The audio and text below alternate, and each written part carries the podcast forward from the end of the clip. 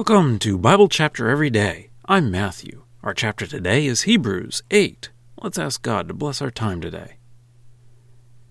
Heavenly Father, we pray as we read this chapter we would understand a bit more of how much we need Jesus and how important He is.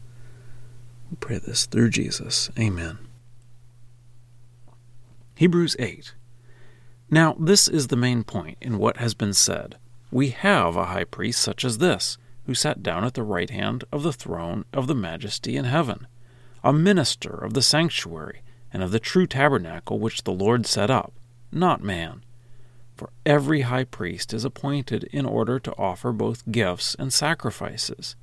Therefore it was necessary for this one also to have something that he offers. Now, if he were on earth, he would not even be a priest because there are those who offer the gifts according to the law, who serve a sketch and shadow of the heavenly things, just as Moses was warned when he was about to complete the tabernacle. For he says, See to it that you make everything according to the pattern which was shown to you on the mountain. But now he has attained a more excellent ministry by as much as he is also mediator of a better covenant, which has been enacted upon better promises. For if that first covenant had been faultless, occasion would not have been sought for a second. For in finding fault with them, he says, Behold, days are coming, says the Lord, when I will complete a new covenant with the house of Israel and with the house of Judah, not like the covenant which I made with their fathers on the day I took hold of them by my hand to lead them out of the land of Egypt, because they did not continue in my covenant, and I disregarded them says the Lord. For this is the covenant that I will decree with the house of Israel after those days, says the Lord. I am putting my laws in their minds, and I will write them on their hearts, and I will be their God, and they will be my people. And they will not teach each one his fellow citizen, and each one his brother, saying, Know the Lord, because they will all know me, from the least of them to the greatest. For I will be merciful toward their wrongdoings and I will not remember their sins any longer.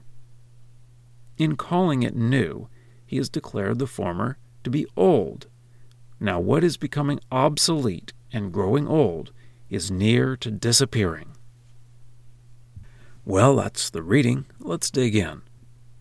In chapter 7, the Hebrews writer made clear that Jesus is a greater high priest than the Levitical priests. In this chapter, he's going to discuss some of the implications of having a greater high priest. He says that Jesus, our high priest, is seated at the right hand of the Father in heaven. He says that actually the true tabernacle or temple is in heaven. The temple on earth is just a picture or a shadow of the true tabernacle.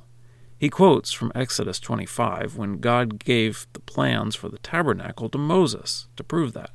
So Jesus is a greater high priest in a greater temple and a greater covenant. A covenant is an agreement, and the original agreement had a problem that people couldn't keep the agreement. So Jesus is mediator, a go between, of a better agreement, which fixes the problem. The problem was us humans. He quotes from Jeremiah looking forward to a better covenant. And the better thing is that God will put His laws in their minds and hearts. The Hebrews writer will go into more detail on this new covenant in the next chapter, but for now the focus is just on proving that God is making a change and a new covenant. And now for a deeper dive. Have you ever wondered why we divide the Bible into the Old Testament and New Testament?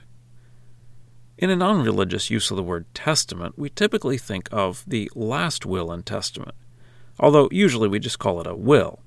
In fact, the word testament in English is used for a one way document. We use the words covenant or contract to talk about two way documents that are mutually agreed to. They establish the boundaries of a relationship.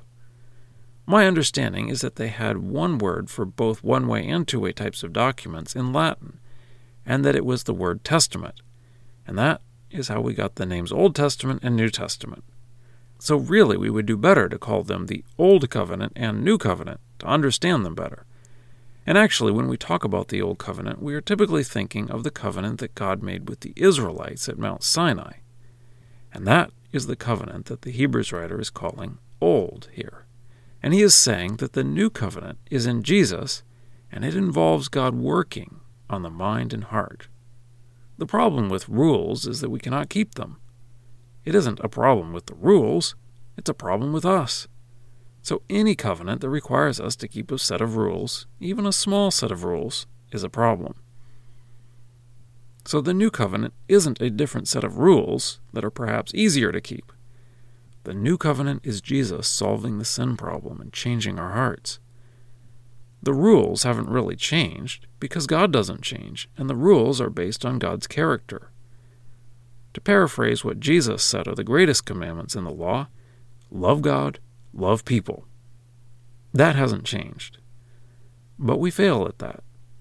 So the new covenant isn't just a simplification of that. The new covenant is Jesus dying to take away our sins and God changing us to be what He wants. That is the only covenant we can keep. Scripture quotations are from the Lexham English Bible, copyright 2012, Logos Bible Software. Lexham is a registered trademark of Logos Bible Software.